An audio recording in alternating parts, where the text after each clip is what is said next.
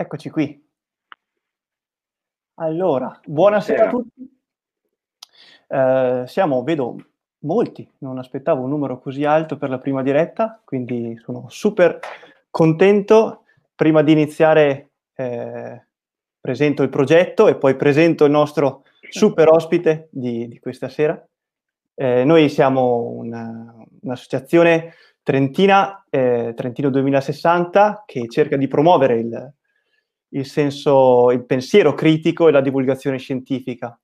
Quindi abbiamo pensato in questo, eh, appunto questa emergenza di capire un po' meglio eh, che cosa sta succedendo, perché appunto dovremmo prima o dopo eh, ricominciare, dovremmo prepararci a ripartire. E uno dei temi fondamentali è appunto quello dell'economia, perché chiaramente eh, una crisi eh, epidemica comporta necessariamente una crisi economica e il lockdown che c'è stato appunto eh, amplia questa, questa, crisi economica che verrà. Ho il piacere di eh, parlarne questa sera con eh, quello che è stato un mio professore, mi ha fatto scoprire eh, l'economia, ha avuto l'arduo compito di insegnare economia a un filosofo. Eh, non penso, non so se ci è riuscito. no, no, no, Però... non è vero. In realtà, in realtà stiamo parlando di una classe meravigliosa, piccola, perché non eravate, eh, certo. eh, non eravate tanti a fare storia del pensiero economico eh, e sociale. Eh, nello stesso tempo eravate talmente bravi che mi sarebbe piaciuto fare il professore di liceo e portarvi avanti per cinque anni. Insomma, a voi no, giustamente siete stati contenti quando il corso è finito e ve lo siete lasciati poi, Tra il resto è stato il mio primo corso, eh, scusi, l'ultimo corso prima della, prima della, laurea. Non so se si ricorda che venivo sempre in certo. classe super ansioso, che non sapevo se... e quindi no. Quindi, poi, abbiamo... Nel corso di, di storia del pensiero economico ci siamo occupati di api, ecco. Certo, certo, assolutamente, magari poi ne parliamo. Quindi io vorrei dare il benvenuto al professore, io lo chiamo professore eh, Alberto Mingardi, che è direttore dell'Istituto Bruno Leoni magari eh, prima di iniziare ci spiega che cos'è, eh, che secondo me è una delle poche eh, realtà italiane che promuovono un certo tipo di pensiero molto interessante, stimolante, che eh, appunto a me piacerebbe che, che ne parlasse eh, per un po'. Poi è docente allo IULM e docente al San Raffaele. Quindi un benvenuto a, ad Alberto Vingardi. Grazie mille per aver accolto il nostro invito e grazie di essere qua. Grazie a voi del vostro tempo. E, ehm, ci dica qualcosa del, dell'Istituto Bruno Leoni, proprio per iniziare, ecco, per capire da dove partiamo. L'Istituto Bruno Leoni è eh, un esperimento strano in un paese come l'Italia. Eh, nostro è un paese nel quale eh, per lungo tempo la cultura politica, così, quindi l'elaborazione di proposte, di idee, eh, di policies, è stata all'interno dei partiti politici per tutta la durata della cosiddetta Prima Repubblica. Finita la Prima Repubblica, noi ci siamo mossi come paese con uh, tanti problemi senza mai compiere questa uh, uh, transizione verso invece un modello diverso, un modello più simile a quello degli stati anglosassoni, un modello Westminster, nel quale i partiti dovrebbero essere cose molto più leggere, ma eh, dovrebbero avere anche dei terminali nella società, dei punti di riferimento che invece portano all'attenzione eh, del decisore politico alcune possibili eh, strade da intraprendere, alcune soluzioni per i problemi dell'oggi. Certo. Eh, in eh, America e in Inghilterra, nel mondo anglosassone, un pezzo importante di questo mosaico sono sempre stati i cosiddetti think tank, cioè eh, centri studi indipendenti, eh, tendenzialmente non finanziati dal contribuente, anche se alcuni di essi in realtà eh, lo sono, eh, che hanno in buona sostanza la caratteristica di avere un messaggio chiaro, una visione del mondo, un pensiero che però cercano anche di eh, declinare per l'appunto in risposta ai problemi che emergono via via eh, col tempo.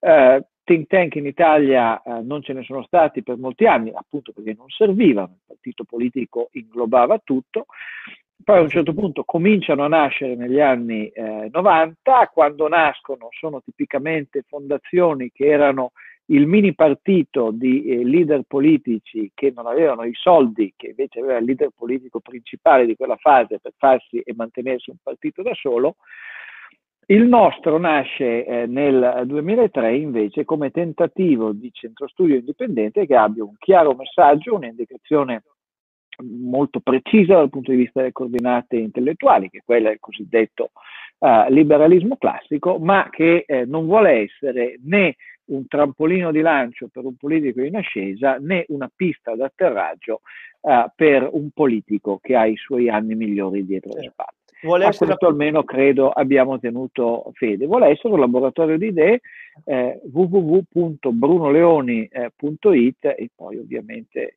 i vari social, Instagram, Facebook, mm-hmm. eh, Twitter, dove cerchiamo di essere presenti con qualche difficoltà, perché ovviamente eh, eh, sintetizzare ecco, nei tempi eh, dei social eh, idee molto controintuitive, quali eh, sono le idee liberali classiche, non è sempre facile, noi non siamo sempre bravi abbastanza nel farlo. E quindi non potevamo proprio eh, chiedere alla persona migliore, cioè a un promotore di un centro di riflessione indipendente, qualche opinione sulla situazione economica attuale alla luce eh, di ciò che è successo. Insomma, non possiamo nasconderlo, eh, è successo un fatto epocale, che è appunto l'emergenza Covid, eh, e il lockdown che è stato perpetrato nei, nel mese scorso ha eh, indubbiamente portato a delle conseguenze economiche che saranno apprezzabili eh, nei prossimi, nei prossimi mesi. Eh, si parla di una riduzione del PIL, eh, ci sono diverse eh, prospettive, diverse eh, aspettative a seconda di quanto dovremmo rimanere fermi, però eh, mediamente si parla di eh, una riduzione del 10% del PIL. Ma che cosa davvero vuol dire il 10% del PIL? Eh, ecco, quindi come prima domanda per eh, questa, questa, chiacchierata volevo appunto chiedere qual è la sua visione generale sul, sul fenomeno e ci può dare una stima su che cosa voglia davvero dire per l'economia eh, un evento come questo? Cerchiamo di capire, eh, secondo quali sono eh, alcuni dati circa la situazione nella quale noi ci troviamo. Si dice spesso che questa è una situazione eh, caratterizzata da uno shock nell'offerta. Che cosa vuol dire? Vuol dire che da una parte noi abbiamo queste filiere produttive oramai in larga misura internazionalizzate grazie alla globalizzazione, eh, che hanno per la prima volta dei buchi. Sì. Eh, dei buchi che eh, hanno a che fare con il fatto che ovviamente eh, l'epidemia nasce e si sviluppa in Cina, la Cina è un po' la fabbrica del mondo eh, oggi e quindi il fatto che vengano a mancare attività produttive che sono uh, localizzate in Cina crea problemi anche per gli altri.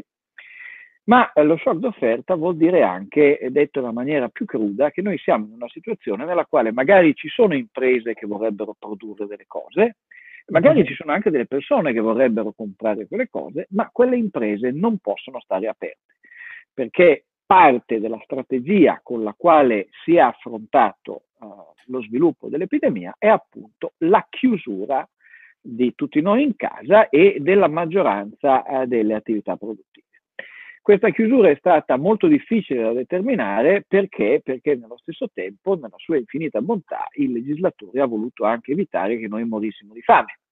E quindi alcune attività debbono stare aperte, eh, queste attività che debbono stare aperte fanno parte di un certo numero di attività essenziali proprio perché eh, la produzione è oggi qualcosa di estremamente eh, complicato e ramificato, la divisione del lavoro oggi è estremamente complessa e ramificata, non è facilissimo dire che cosa è essenziale e che cosa, e che no. cosa non lo è, perché eh, ci sono, come dire, indietro a monte della filiera produttiva tutta una serie di attività che non hanno magari a che fare con la produzione della pasta, però hanno a che fare con le macchine che servono a produrre la pasta, hanno a che fare con le macchine che servono a riparare i mezzi con i quali si distribuisce la pasta. La, la plastica dell'involucro del, della pasta. La plastica dell'involucro, tra l'altro la plastica ovviamente oggi dopo essere stata a lungo vilipesa, uh, vive invece un momento di relativa felicità, certo. perché abbiamo scoperto, per esempio, che dal punto di vista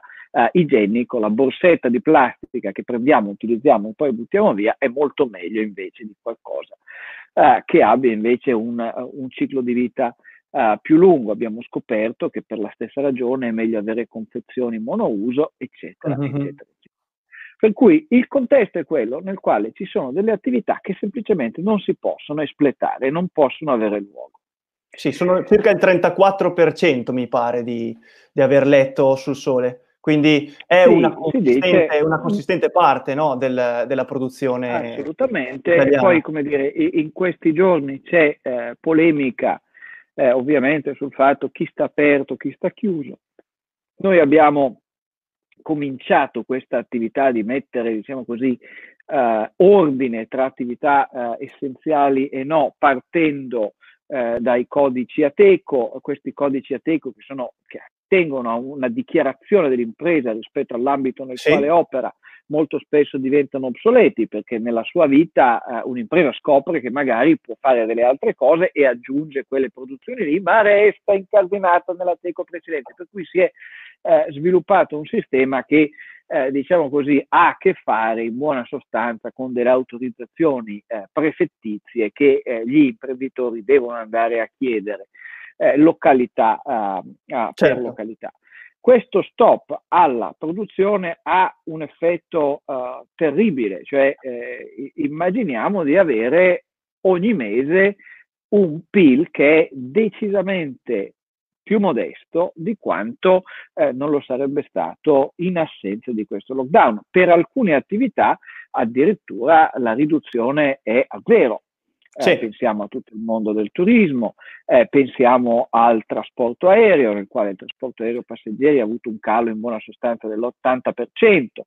Ehm, eh, pensiamo, se vogliamo parlare di attività che ci sono più familiari perché fanno parte del nostro vissuto, ai bar e ai ristoranti. Insomma, Milano è una città che eh, per alcuni anni si è molto vantata di questa sua uh, seconda o terza giovinezza. Uno dei segnali di questo momento di effervescenza era l'aperitivo.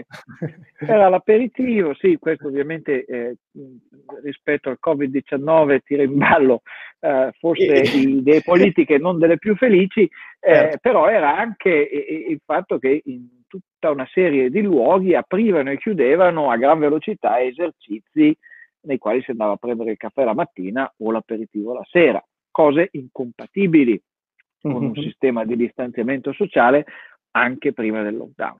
Per cui eh, l'effetto economico in termini di riduzione di attività è sicuramente straordinariamente rilevante è molto, è ancora più rilevante perché non è una situazione solo italiana, ovviamente. La Cina, la diffusione dell'epidemia uh, in tutto il mondo occidentale.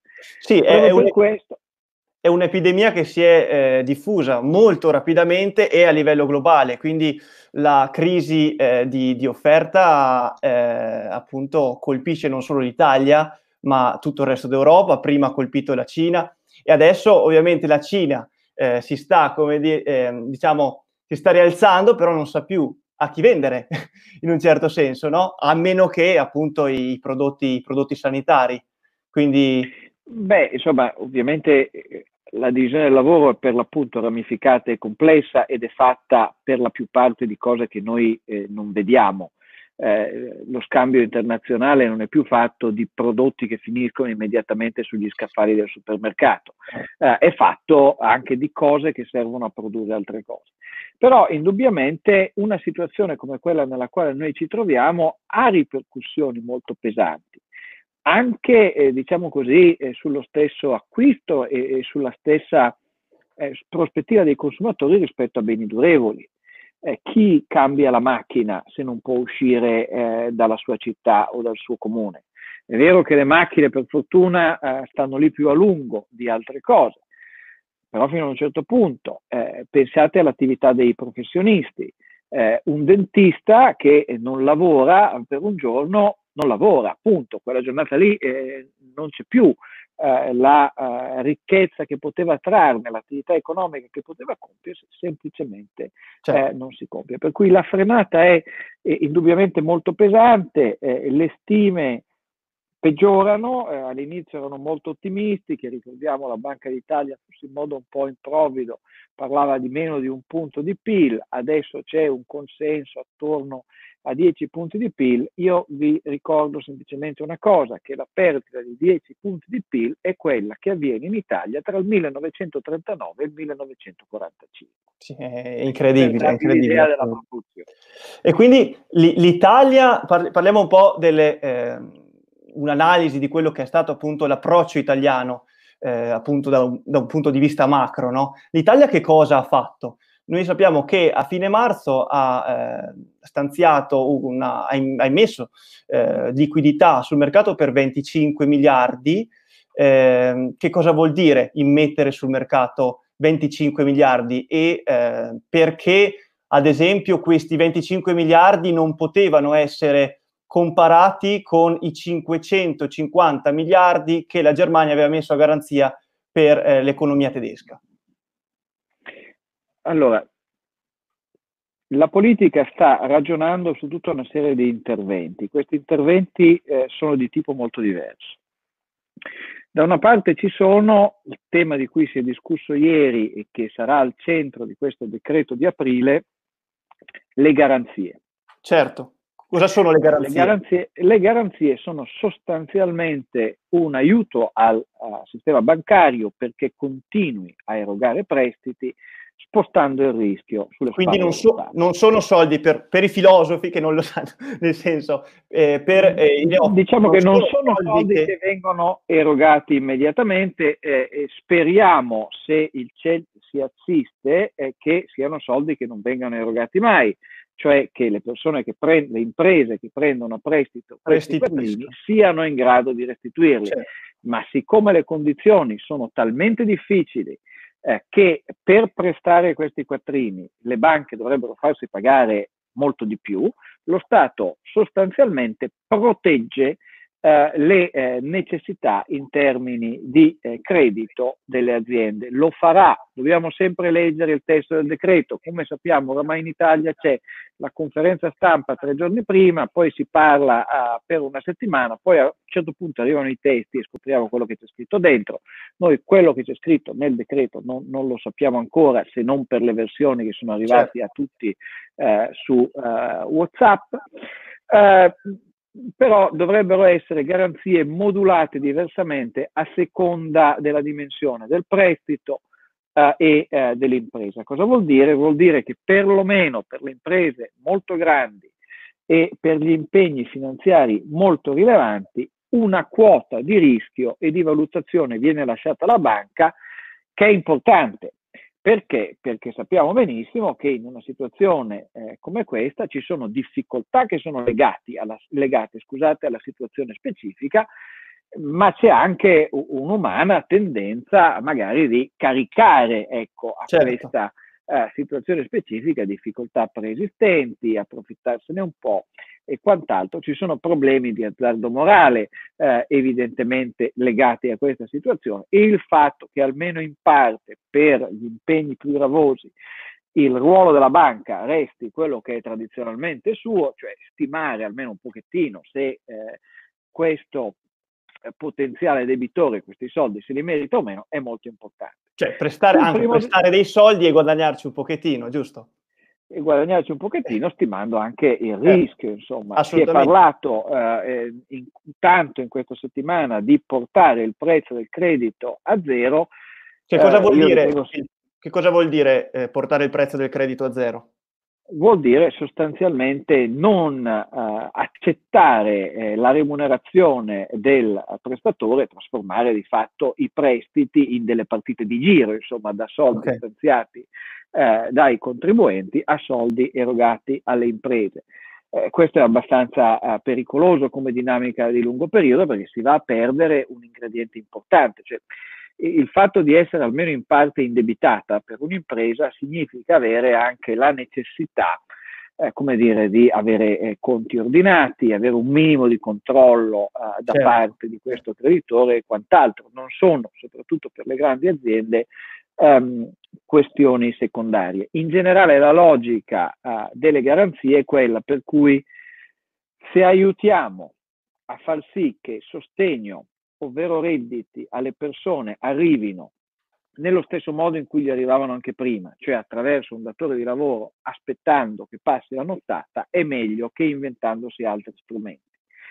Nel uh, primo decreto noi invece avevamo questo contributo uh, di 600 euro famoso quindi, che fino adesso abbiamo parlato fino adesso abbiamo parlato scusi, delle garanzie delle garanzie no? quindi possiamo dire 400 miliardi che hanno eh, stanziato, stanziato hanno comunicato ieri eh, con eh, il presidente Conte. Non sappiamo, insomma, no, non sappiamo quanti effettivamente saranno necessari, speriamo certo. il meno possibile.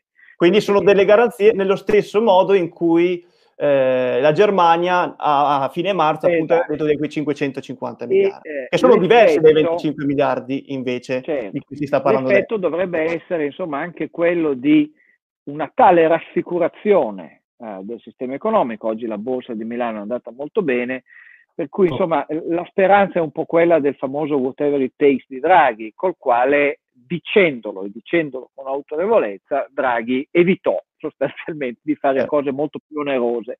Ci stiamo riferendo vista, alla crisi eh, del, del, del 2011, 2011 all'evoluzione certo. sul uh, credito sovrano della crisi finanziaria del 2007-2008.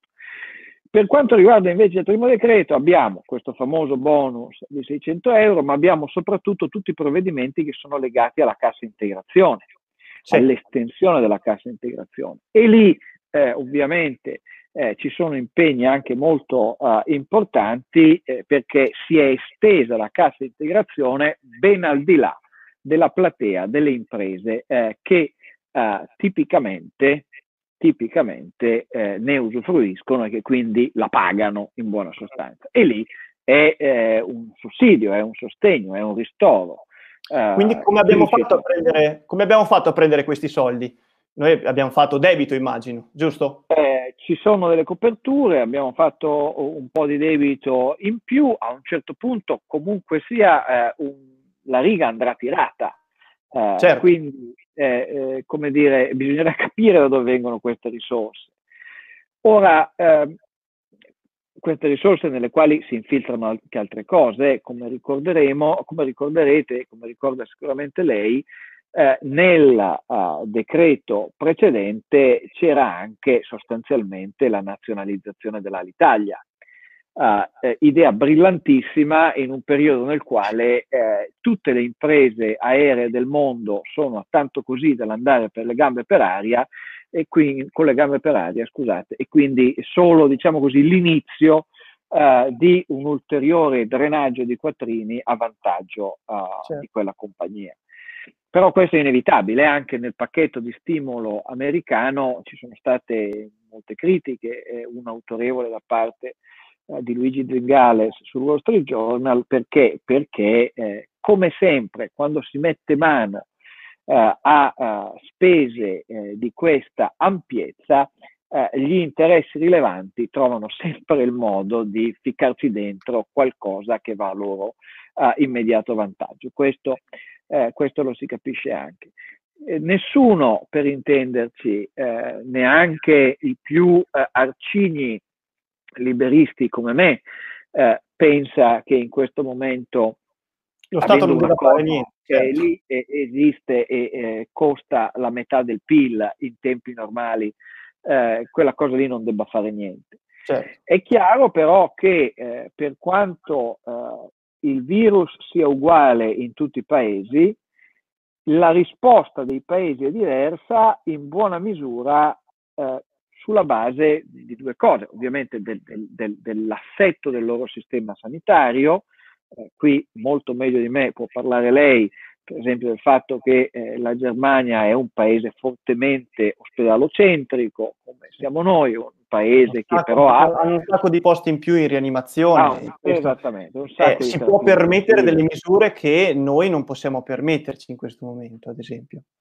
Esattamente. Per quanto riguarda il lockdown. Nello stesso, ma nello stesso tempo dal punto di vista della risposta eh, economica c'è eh, una questione rilevante dello stato delle finanze pubbliche al giorno prima della crisi. Infatti, eh, infatti. In questo contesto è, secondo me è interessante eh, introdurre un po' la questione Europa, perché eh, comunque eh, noi abbiamo, siamo in un paese che, che, che, è indebitato, che è indebitato in una maniera espo- cioè, grandissima, no?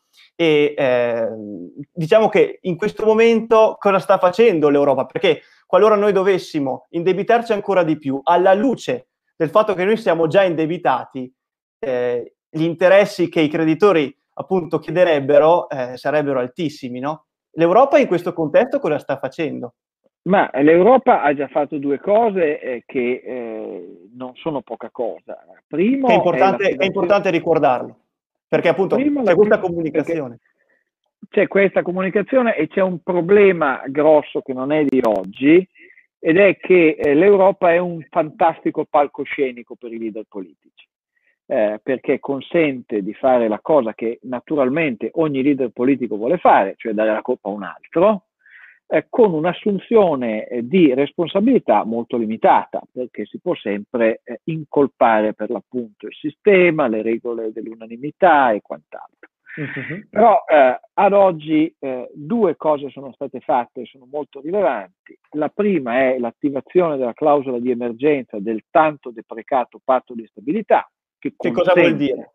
Uh-huh. Vuol dire che possiamo indebitarci di più di quanto prescriverebbero per tempi normali le regole fiscali teniamo presente che questi sono meccanismi che sono all'interno delle regole fiscali, cioè le regole fiscali europee vengono descritte sempre come delle armature rigide, ma in realtà da sempre prevedono la possibilità di aggiustamenti in ragione eh, o del ciclo economico o di eventi straordinari, come è oggettivamente questo. E poi c'è la Banca Centrale Europea che da una parte ha detto in una forma poco forse felice la, la signora eh, Lagarde, eh, noi certo. non, non, siamo qui per calmierare gli spread, ma di fatto poi si è messa a fare... Fanno, hanno stanziato 750 miliardi, certo. Eh, eh, che servono eh, esattamente a rendere più basso il costo di indebitarsi per un paese come il sì, nostro. E compreranno appunto più di 260 miliardi di, di, debito italiano, di titoli italiani, no? Questo è importante. Ha un tasso assolutamente che noi non potremo permetterci in una situazione in cui non eh, nell'euro, giusto? Assolutamente. Poi, diciamo così, il problema del, dell'euro è anche legato a un fatto invece strutturale del paese. Cioè l'Italia è un paese fortemente indebitato da una parte. Io questa seconda cosa la dico sempre a voce bassa perché purtroppo quando uno la dice viene immediatamente eh, la tentazione al politico di portarceli via, però è anche un paese dove il risparmio delle famiglie invece è ingente sì. eh, e eh, proprio perché questo risparmio delle famiglie è ingente c'è un modo sicuro per fare male alle famiglie italiane ed è una botta inflazionistica. Eh, che cosa vuol dire? Eh, eh, vuol dire ovviamente che, aumenta, che se noi uscissimo dall'euro in buona sostanza, quale che sia eh, diciamo così, il livello di cambio dichiarato al momento dell'uscita, stiamo facendo fantascienza, eh, perché uscire certo. dall'euro non è come raccontarla, sappiamo che non è, è come raccontarla no, uscire dall'Unione Europea. Ma, ma, ci pensi poi anche alla Grecia, tutti pensavano che sarebbe uscita, ma poi era talmente difficile uscire che non è uscita. No, si pensi, eh, no, al, stiamo... Lì, diciamo così, è un paese che, eh, come sappiamo, dal punto di vista di popolazione, dimensione del mercato, PIL, veramente non è paragonabile eh, a quello che è l'Italia, anche rispetto alla sua integrazione eh, con le eh, economie più avanzate del continente. Però, in buona sostanza, quale che fosse il eh, cambio dichiarato della nuova lira rispetto all'euro, è evidente che il giorno dopo la nuova lira si deprezzerebbe drasticamente quindi il valore eh, nominale di qualsiasi asset scenderebbe in modo uh, drammatico. E dei risparmi eh, italiani. E quindi sia le attività finanziarie, per non parlare di eh, quella forma di risparmio sempre un, un po' difficile perché eh, come dire, eh, non sono cose immediatamente vendibili, eh, che è la quota importante di risparmio degli italiani che finisce certo, in certo. immobili. Quindi eh, quello è uno scenario da incubo, non è detto che non ci si arrivi, eh, non, non, come dire, noi stiamo ragionando secondo uh, diverse stime comunque di un rapporto tra debito e PIL che arriva alla fine dell'anno al 150%, mm-hmm. quindi un cambiamento importante. Siamo in un mondo nel quale eh, si creerà inevitabilmente ancora più debito, non solo noi, ma pensate semplicemente agli Stati Uniti in questo momento. È anche vero però che è da anni che si crea debito e questo può avere dei contraccolpi problematici sul mondo della finanza. Può portare a una crisi eh, finanziaria, no? Dicevo. Può, po- potremmo avere una crisi finanziaria eh, anche perché, ribadisco, abbiamo detto da principio che queste garanzie speriamo di non doverle eh, utilizzare, utilizzare, però eh, come reagirà il, il, tessuto produttivo italiano di qui eh, alla fine del lockdown è una cosa da vedere. Eh, noi possiamo eh, immaginare tante attività il cui proprietario, il cui imprenditore, eh, per esempio, abituato a fare una vita difficilissima, avendo a che fare con una burocrazia che lo torchia, magari avendo uh, sulla testa uh, la spada di Damocle di qualche imposta uh, straordinaria di qui a qualche mese, decide, ma sai che c'è? Io non riapro, no? Certo. Certo. Eh, cioè non, non, non, è chiaro. Può anche succedere il contrario, potrebbe succedere che eh, scopriamo che eh, questa crisi, il distanziamento sociale, il mondo diverso eh, che esce dal Covid-19 crea una serie di opportunità per attività eh, imprenditoriali nuove. Noi abbiamo un tessuto fatto di imprese per la stragrande maggioranza piccole e eh, medie e, e, queste imprese hanno tanti problemi ma hanno anche il pregio della flessibilità e magari riescono ad adattarsi meglio certo. eh, a un mondo in trasformazione. Gli imprenditori italiani eh, possono avere tutti i, i, difetti del mondo, possono mettere il Ferrarino eh, in conto a, all'azienda, eh, non volerne lasciare eh, il controllo, eh, eccetera, eccetera, però oggettivamente se noi non avessimo una classe imprenditoriale straordinaria, eh, come paese ci saremmo già capottati da anni. Certo. Per cui è da vedere, però non lo sappiamo. Eh, sì, sì, sì. Uno dei si problemi, vive comunque in un'incertezza, eh, certo. Eh, uno dei problemi forse più grossi di, di questi interventi che ha a che fare con la forma mentis della nostra classe politica è che c'è una gara a chiedere di più. Eh, L'Italia è un paese dove l'opposizione non esiste. Di solito l'opposizione serve per dire al governo che sta facendo una cosa uh, sbagliata. Questo l'opposizione italiana non lo fa, chiede semplicemente che si faccia sempre di più. Eh, la verità è che noi non abbiamo ancora idea di quali siano effettivamente i danni e questa idea ce la faremo quando scopriremo, quando comincia la famosa fase 2, sì. come si riapre nella, nella famosa fase 2 e ecco. anche qual è lo stato di queste filiere produttive nella famosa fase 2.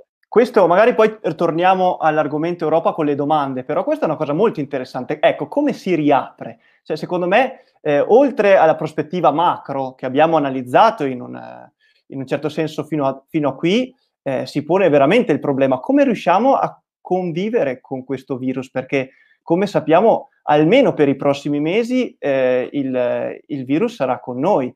Eh, ci sarà rischio di eh, nuove quarantene, nuovi sovraccarichi per il sistema ospedaliero e, e quindi eh, per, al fine di, e chiaramente non possiamo permetterci di essere chiusi in eterno, eh, dobbiamo per forza ragionare su delle strategie, ripensare il modo di produrre, ripensare anche il modo di vivere, giusto? Eh, senz'altro. Eh, ora, veramente ci sono tantissime cose che noi non sappiamo. Eh, penso che eh, quando farà una conversazione di questo tipo con qualche eh, serio virologo, per esempio, venerdì signore, prossimo, eh, le dirà che l'evoluzione del virus, come va a mutare, che genere di eh, virus ci sarà in giro tra 3-4 mesi, è una cosa che non sanno anche loro. Abbiamo a che fare con un virus, con una malattia nuova, non sappiamo se effettivamente questi farmaci che cominciano ad essere utilizzati per uso compassionevole, ma vengono anche, abbiamo letto su tutti i giornali in questi giorni, oramai sono cominciati dei trial clinici con un numero congruo uh, di pazienti, non sappiamo bene quale possa essere l'effetto, è evidente. Sì. Ci vorrà comunque del tempo, certo. Ci vorrà del tempo, sicuramente non lo si capisce di qui a fine maggio, però è evidente che, eh, come dire, affrontare una seconda ondata a settembre o quando sarà, avendo un farmaco che riduce della metà i tempi di permanenza nell'ospedale, è diverso per il Servizio Sanitario Nazionale che farlo nelle condizioni che abbiamo avuto fin qui.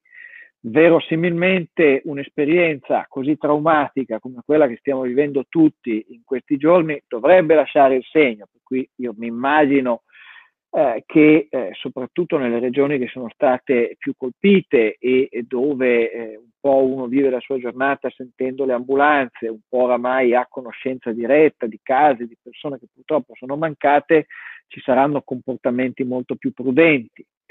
Certo. Eh, detto questo, eh, posto che noi non conosciamo quale sarà lo scenario eh, di qui a qualche mese, bisogna cominciare a ragionare su che cosa fare. Si è parlato di eh, aperture differenziate eh, per età, eh, sulla base di una considerazione controversa, eh, ma tutto sommato, eh, insomma, eh, anche con una sua credo rilevanza, cioè gli effetti diversi su persone di fasce d'età diverse e nel caso di patologie pregresse presenti o meno Ovviamente ci sarà una diversificazione geografica eh, delle riaperture, speriamo, insomma, ragionevolmente, che è complicatissima, sia per l'organizzazione delle filiere, sia per il fatto che, parliamoci chiaro, il 30% del PIL di questo paese viene prodotto tra la Lombardia e il Veneto.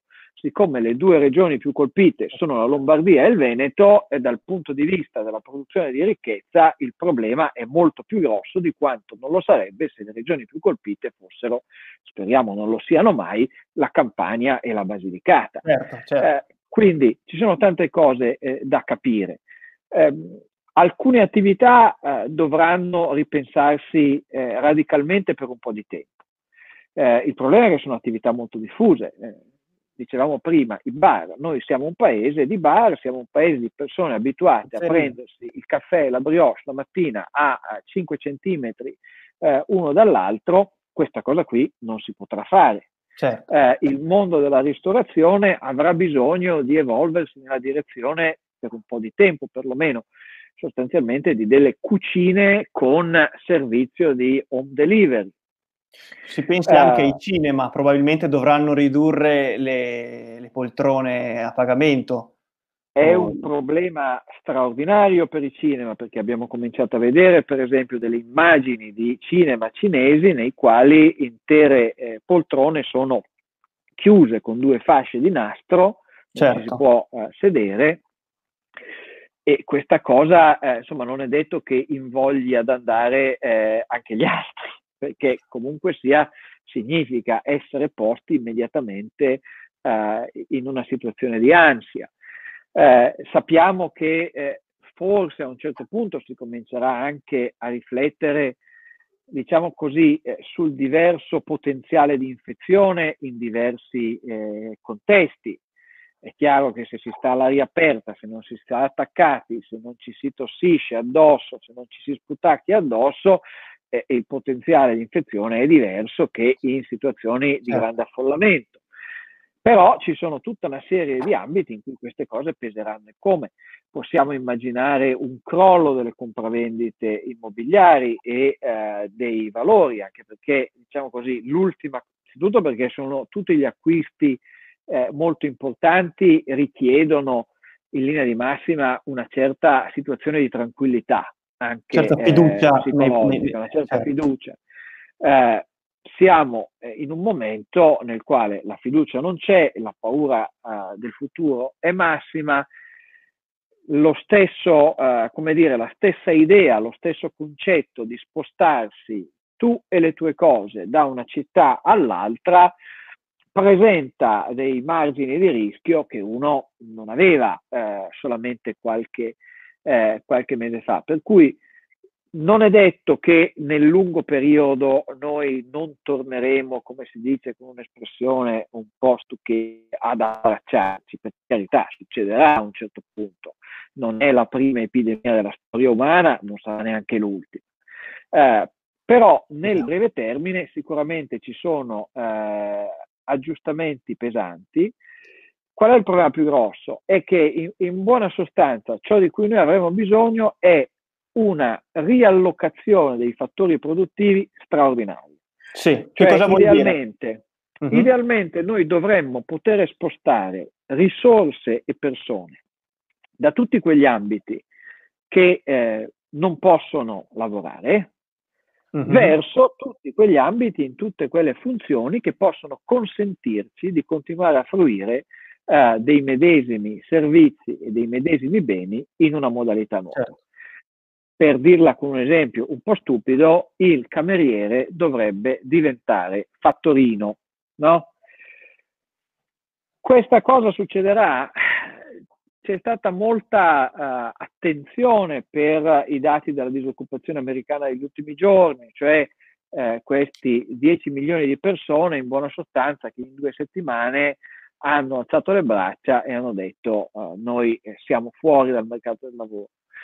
In un paese come gli Stati Uniti, però, nello stesso tempo, i grandi retailer hanno anche parlato di assumere mezzo milione di persone. Mezzo milione non sono 10, 10 milioni, questo è evidente, certo. ma in un mercato molto più flessibile, nel quale le risorse si possono spostare, è ragionevole che eh, come dire, le attività possano sostituirsi le une alle altre e eh, ci possa essere uno sviluppo nel medio termine positivo. Quindi c'è eh, una necessità, pa- secondo lei, di rendere eh, il, il, mercato del lavoro più flessibile, una certa, cioè deburocratizzare? diciamo così, è, è, molto controintuitivo oggi, perché ciò che noi stiamo facendo adesso è esattamente il contrario, cioè noi stiamo cercando di dire preserviamo la capacità produttiva e teniamo quanto più possibile le persone nelle aziende dove stavano. Eh, questo è eh, l'equivalente, diciamo così, della respirazione assistita per due mesi, tre mesi. Eh, dopo però qualche cosa deve capitare. Certo. E eh, la cosa peggiore che possiamo fare in qualsiasi situazione, ma soprattutto in una situazione come questa, se non accade qualche miracolo per cui tra tre mesi torniamo effettivamente al punto di partenza, ma è improbabile che accada, cioè se c'è una situazione di trasformazione nelle abitudini, nei comportamenti, anche nelle preferenze eh, delle persone che è destinata a durare per qualche anno, la cosa peggiore che possiamo fare è impedire questa riallocazione di risorse. Certo, certo. Eh, purtroppo noi siamo uh, un paese che è ancora rigido dal punto di vista uh, del mercato del lavoro, anzi in tempi recenti si è irrigidito rispetto a una stagione di relativa maggiore flessibilità. Mm-hmm. In alcuni ambiti questo problema lo vediamo già adesso, insomma tutti i giorni eh, leggiamo eh, affermazioni e stime molto preoccupate da parte del settore primario che fa fatica in questo momento a trovare lavoratori che vadano eh, a essere impegnati nei campi, pur una situazione nella quale diciamo così, il distanziamento sociale è forse più facile che in altre. Eh, quindi il problema lì c'è, economie eh, che hanno avuto per tanti anni una crescita a ritmi più sostenuti. Noi siamo l'unico paese occidentale dove i livelli di reddito sono inferiori ancora al livello pre-crisi del 2007 quindi noi abbiamo avuto un, un, buco dal punto di vista della crescita. Ovviamente l'Italia è sempre a, mas- a, macchia di leopardo, per cui ci sono delle cose che hanno fatto straordinariamente bene, ma le cose che hanno fatto straordinariamente bene sono le imprese esportatrici che avranno difficoltà di tipo diverso uh, in questo momento. Per cui la situazione è estremamente complicata. Se noi pensiamo che la si risolva mettendo tutto in freezer e eh, sperando che a un certo punto si può togliere tutto diventi come prima, non è così. Certo. Eh, non ci facciamo delle straordinarie illusioni e andiamo verso eh, un naufragio tremendo e eh, prevedibile. Assolutamente. Si aggiunge il fatto che il nostro governo ha indubbiamente e legittimamente, eh, per carità, non, ognuno ha la sua, ma ha una visione ideologica chiarissima e questa visione ideologica è fortemente avversa ai diritti di proprietà. Si vede in tutto, eh? si vede nel fatto che non si possa raggiungere la propria seconda casa, come se quella non fosse più nelle disponibilità uh, della persona e delle famiglie. E si vede in questo provvedimento sulla Golden Power, che sostanzialmente... Che cos'è che la Golden Power, professore? La Golden Power è uno strumento che dovrebbe servire, eh, limitiamo i commenti, eh, a proteggere i eh, settori strategici dell'economia italiana eh, da investitori stranieri eh, che vogliono acquisire questa o quella eh, società, eh, questo provvedimento, a quanto ha detto ieri il Presidente del Consiglio in conferenza stampa, noi il testo non ce l'abbiamo ancora, viene esteso a tutta una serie di settori che diventano strategici, eh, per intenderci anche le imprese della salute, sì. eh, non è limitato eh, questo provvedimento, almeno poi vedremo il testo, ma da quanto capiamo finora non è limitato alle imprese quotate, quindi significa che se un'impresa estera, inclusa un'impresa europea, vuole acquisire il 10% uh, eh, di un'azienda italiana quotata e no in un amplissimo numero di settori, perché? Perché ci stanno dentro potenzialmente anche i loro fornitori, deve sostanzialmente chiedere il permesso al governo. Uno dice nazionalisticamente che bello, stiamo proteggendo le nostre imprese. Sì, però vuol dire che deve chiedere permesso al governo anche l'azionista italiano che desidera vendere. E l'azionista italiano può desiderare vendere per tantissime eh, ragioni. Può desiderare vendere se è un piccolo risparmiatore eh, in borsa, perché? Perché magari è, eh, diciamo così, ha superato eh, una certa età eh, e ritiene che in un momento di grande incertezza come questo la cosa migliore che può fare è uscire e lasciare lì un gruzzoletto dei suoi eredi, se ci fosse la possibilità di scambiare queste azioni, evidentemente il loro prezzo potrebbe arrivare a un certo livello, in altri casi no. Eh, a me pare che questo provvedimento venga sostanzialmente eh, da uh, preoccupazioni legate del mondo del credito, al quale viene chiesto uno sforzo sì. uh, in questo momento. Il mondo del credito lo fa volentieri, eh, però gli amministratori delegati e i manager delle imprese del credito dicono benissimo, non vogliamo rischiare di perdere il posto perché arrivano altri azionisti e ci mandano via. Per non fare un provvedimento ad hoc lo si è esteso a esteso, tutto, certo. uh-huh. è una sovietizzazione dell'economia italiana, cioè eh, gli imprenditori italiani non sono più di fatto padroni delle loro imprese. Professore, le, gli argomenti sono tantissimi e vedo che siamo, stiamo già andando lunghi, quindi eh, eh, ci, ci, sarebbero tantissimi argomenti a approfondire quest'ultimo che eh, non è assolutamente marginale e anzi fo- fondamentale, però abbiamo dimenticato... Ha molto a che fare col dopo, eh, perché... Certo, infatti, no, no, no, assolutamente, perché il, il problema è... cose che sappiamo, ma... Che poi rimangono, certo. proprietà abbiano a che fare con la crescita economica è abbastanza chiaro, insomma, no, non, è, non, è, un ambito nel quale siamo incerti come quando discutiamo certo. del virus. Eh, volevo farle, prima di chiudere, perché eh, ho, ho, approfittato del suo tempo eh, forse in maniera eccessiva e la ringrazio ancora, fare qualche domanda che mi è arrivata qui sul, su Facebook e su YouTube. Eh, una tratta appunto una, una, una considerazione che avevamo fatto questa, questa mattina quando ci siamo sentiti per accordarci e parla appunto della sanità pubblica centralizzata, no?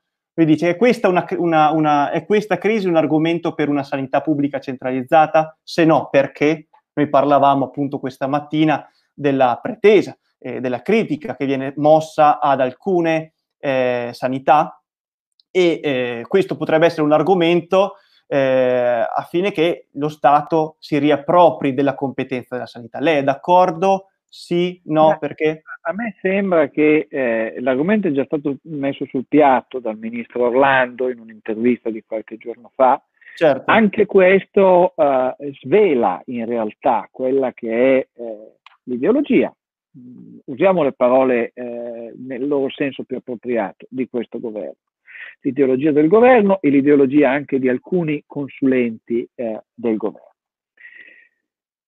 A me sembra che questa, l'Italia è un sistema nel quale il Servizio Sanitario Nazionale, eh, per come lo conosciamo oggi, nasce certo. grosso modo negli anni, nel 1978 e sin da principio, pur essendo un modello costruito sul calco del modello inglese, il modello inglese è fortemente centralizzato e ha come caratteristica cruciale il fatto che finanziatore ed erogatore del servizio sono esattamente lo stesso soggetto, cioè lo Stato, il servizio è finanziato attraverso le tasse e non attraverso contributi o attraverso un sistema eh, assicurativo, come invece accade in sistemi universalistici quanto il nostro, in Olanda, in Germania, tanto per intenderci, in parte anche in Francia.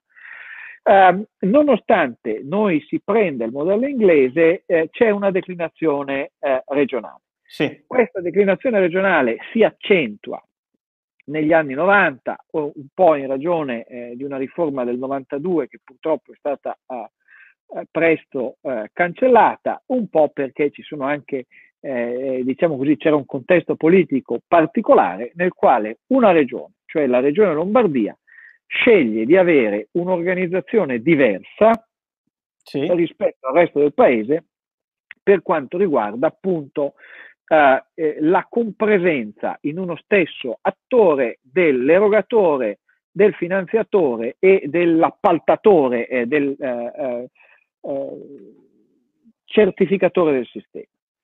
queste funzioni vengono smembrate e la Lombardia è un, una regione nella quale c'è ehm, l'ASL, che adesso si chiama in un'altra maniera, che acquista il servizio ma lo può comprare da erogatori di diritto pubblico o da erogatori esatto, di diritto pubblico. Certo.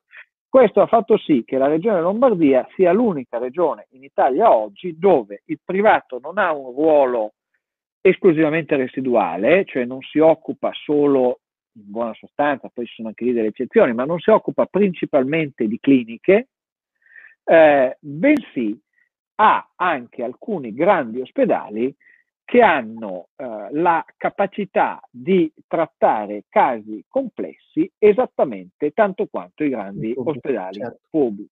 Per cui anche quando uno guarda la famosa composizione di questi letti eh, in terapia intensiva pubblico-privato, è vero che prima eh, della crisi eh, il privato aveva un po' meno di 300 eh, terapie intensive, il pubblico ne aveva eh, grosso modo il doppio, eh, però se uno andava a vedere c'erano più terapie intensive in alcuni grandi ospedali privati di quanti sì, non ce ne fossero in alcuni grandi ospedali pubblici. Quindi la Lombardia ha un regime particolare da questo punto di vista.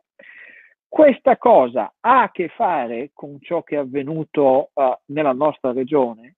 Questa cosa ha a che fare, secondo me, con l'atto buono di quello che è avvenuto nella nostra regione, cioè una straordinaria capacità di risposta eh, che si è vista nella bravura, eh, nella capacità, nella dedizione, nei quattrini eh, che eh, gli ospedali sono stati in grado di mettere sul piatto.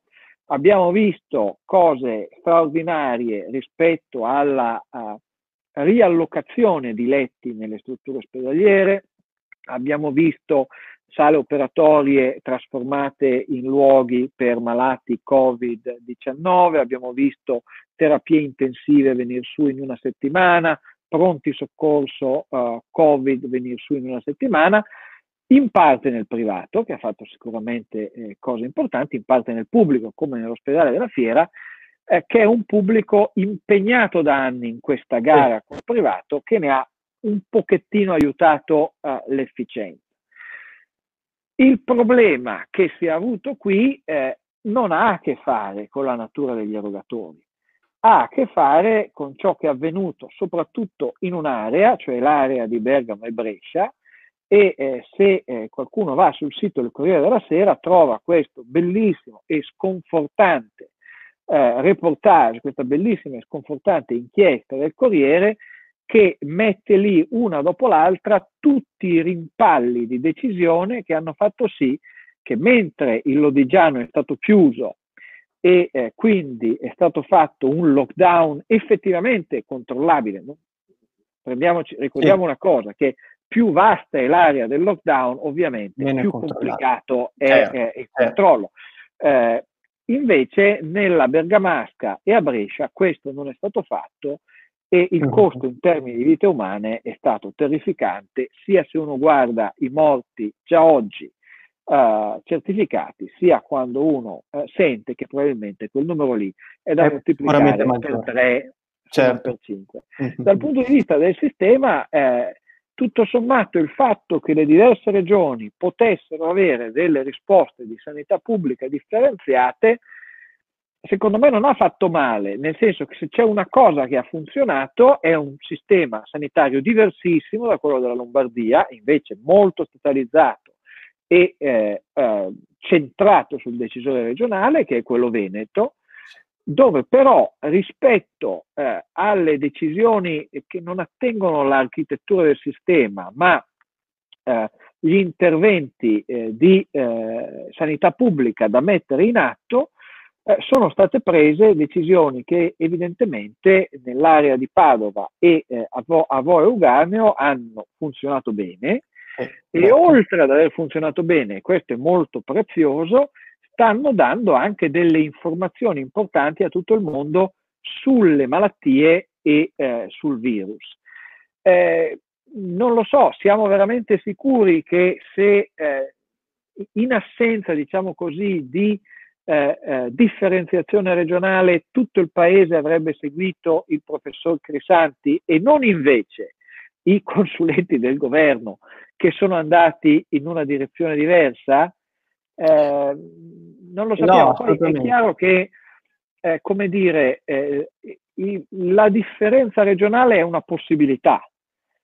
Poi sta all'abilità del decisore politico sfruttarla o meno. Eh, Lombardia e Veneto hanno eh, giunte dello stesso colore politico, no? Questo lo sappiamo, eh, però presidenti molto diversi, uno che è il presidente del Veneto ha scelto sin da principio di battere una strada alternativa a quella del resto del paese e l'altro eh, no.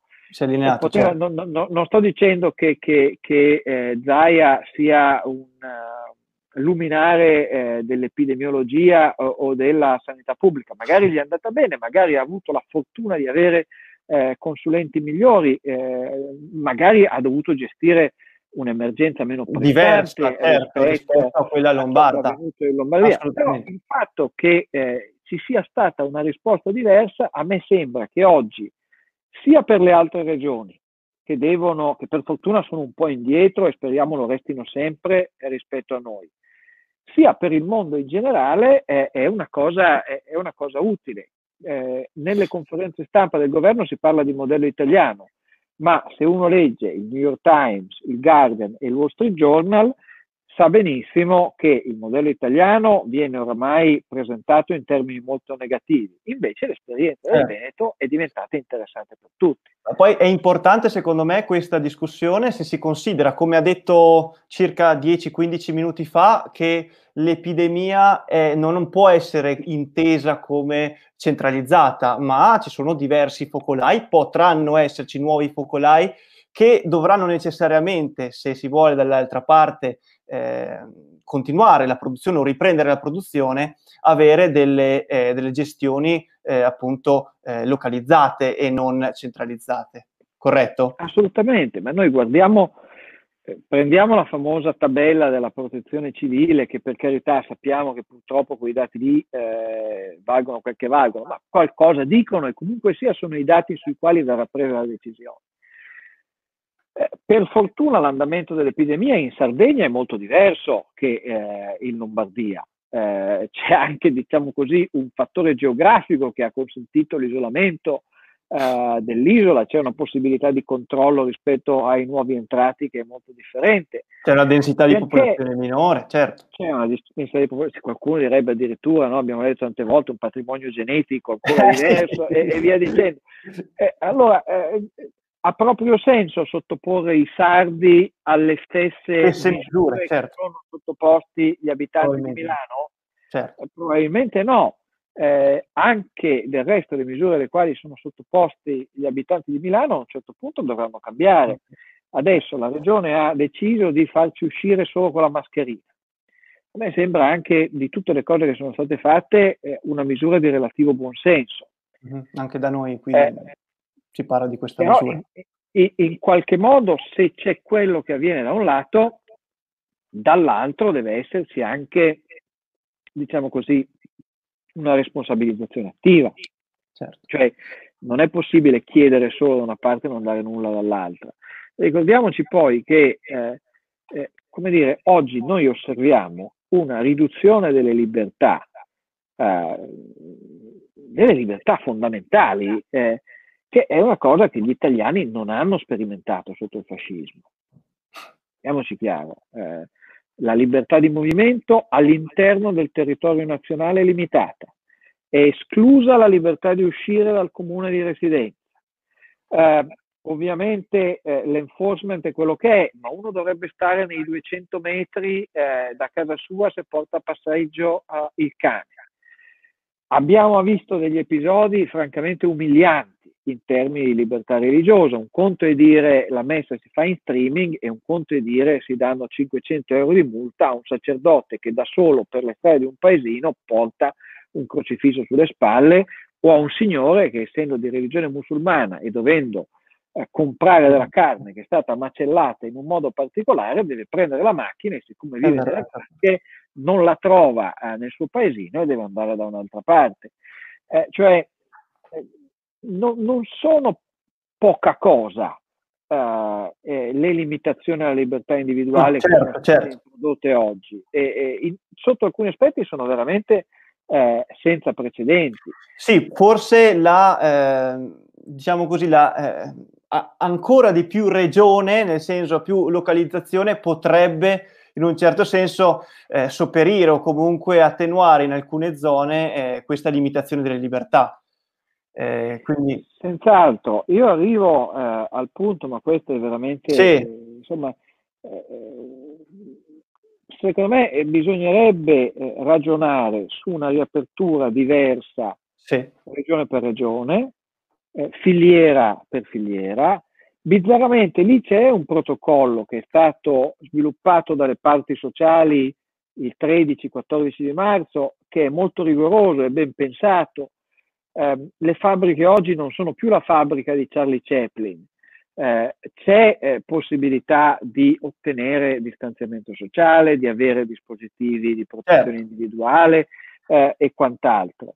Eh, è chiaro che poi ci sono tutta una serie di strategie di adattamento che noi potremo sviluppare solo quando potremo provare a svilupparle. Quando ci mettiamo il naso, professore. Quando ci mettiamo il naso, certo che ci sono dei precedenti poco incoraggianti. Per esempio, una stupidata, ma che stupidata non è. Prima del lockdown, ma quando cominciava a essere rilevante la preoccupazione, alcune imprese chiedevano alle persone che andavano in visita, anche studi di avvocati, uffici, di misurarsi cortesemente la temperatura e di rispondere ad alcune domande. Siete eh. stati in contatto con eh, qualcuno che viene dalla Cina? Avete la zia, il nipote a Lodi, eccetera. E questa cosa qui si è eh, guadagnata una uh, uh, nota cioè, di biasimo e poi una proibizione da parte del garante eh, della privacy. Ora, eh, insomma, nelle situazioni nuove bisogna per forza andare un po' a sperimentare, tentoni. assolutamente. Eh, sperimentare. Dire, sta andando a tentoni la scienza. Eh, figurarsi se non deve andare a tentoni eh, un negozio di ferramenta. Allora, eh, rendere impossibile questo processo di sperimentazione eh, non è una grande idea eh, se vogliamo tornare a vivere e ad avere, diciamo così, eh, non dico un tasso di crescita, però un, eh, un, un, livello di sviluppo ancora coerente con quelle che erano le nostre eh, aspettative. Tra l'altro, ricordiamoci una cosa, eh, ci sono tante eh, cose che noi ignoriamo, tante correlazioni spurie, tante ipotesi di lavoro. però che esista una correlazione molto forte tra reddito pro capite e speranza di vita è, è un'acquisizione solida delle scienze sociali. Noi possiamo parlare quanto vogliamo di eh, costruire per esempio una rete ospedaliera eh, che abbia un elemento di ridondanza per essere in grado di fronteggiare una nuova crisi con maggiore facilità un domani. Però eh, se eh, ci vengono a mancare le risorse per pagarla, se ci impoveriamo, è improbabile che saremo certo. in grado uh, di sostenerla. Assolutamente. Eh, io so bene che eh, oramai si pensa che eh, fare debito sia un diritto, ma il problema di fare debito è semplicemente uno, che qualcuno te lo deve finanziare. Certo, assolutamente. Professore, allora eh, diciamo che siamo andati molto lunghi, ma io sono felicissimo perché abbiamo toccato davvero tanti, tanti spunti. le chiederei quasi quasi di fare quando vuole una seconda, una seconda diretta così eh, magari rispondiamo ai commenti che oggi eh, non abbiamo potuto eh, toccare, eh, quindi magari eh, parleremo magari di Eurobond e, e, cose del genere. Sicuramente magari facciamo una battuta sull'Eurobond, che vedo qui che c'è una, una domanda nei commenti prima di chiudere, proprio velocissimamente. Che cosa pensa lei del dibattito di questi giorni? Beh, io raccomando di leggere l'intervista che ha dato al Financial Times o gli articoli che ha scritto sul Sole 24 Ore, ma anche sul País, eh, il direttore generale del MES, il signor Wrestling, il quale eh, porta un semplice dato di realtà. Certo. Eh, L'Eurobond, buono o cattivo che sia, speranza dell'unificazione dell'Europa o strumento per mantenere i fannulloni del Sud, comunque uno la pensi, è uno strumento che per essere eh, messo sul mercato richiede tempo. Io trovo veramente curioso che eh, eh, questo paese, questo nostro amatissimo paese, abbia in tutte le sue articolazioni, abbia passato settimane a interrogarsi su strumenti e cambiamenti dell'architettura dell'Unione Europea che richiederebbero un sacco di tempo, anziché invece porsi problemi molto più concreti che hanno a che fare col modo in cui potrà ristrutturarsi e riattivarsi il nostro tessuto produttivo o quel che ne resta dopo questa crisi. Infatti la, la, la, la domanda, cioè la preoccupazione è proprio quella, no? attuare delle strategie per ritornare a, a produrre. Eh, professore, io la ringrazio davvero molto, è stato Grazie un grande piacere. Abbiamo dato un contributo alla lotta contro l'insonnia, visto l'orario. Beh, ma sa cosa? Ci sono il, il, trend comunque sono rimasti, sono rimasti circa il 70% delle persone sono rimaste, quindi vuol dire che abbiamo fatto un, ha fatto un buon lavoro. Quindi eh, l'ha fatto tutto lei quasi. Grazie, grazie mille. Eh, professore, grazie mille. Eh, noi eh, con Trentino 2060, Covid, ehm, prepararsi a ripartire, ritorniamo già venerdì questo, eh, quindi venerdì 10 aprile, 20.45 con il professor Pizzato, già nostro ospite, per parlare di possibili vaccini e cure. Poi il 15 aprile avremo invece un'analisi eh, dei dati, come leggere i dati che ci vengono posti, e il 17 invece avremo un'analisi eh, geopolitica di come cambiano i rapporti geopolitici eh, alla luce di Covid. Io, eh, a me non rimane altro che ringraziarvi ancora, eh, siete stati eh, bravissimi a rimane, rimanere fino qui e vi aspettiamo per le prossime, le prossime volte. Ancora grazie, grazie al professor Alberto Mingardi e ricordiamo appunto trovate eh, la pubblicaz- eh, pubblicazioni, libri, c'è un bellissimo libro che si chiama La, ver- la, la verità, vi prego, sul neoliberismo che eh, davvero merita e lo consiglio a tutti. Quindi grazie ancora grazie. e alla prossima.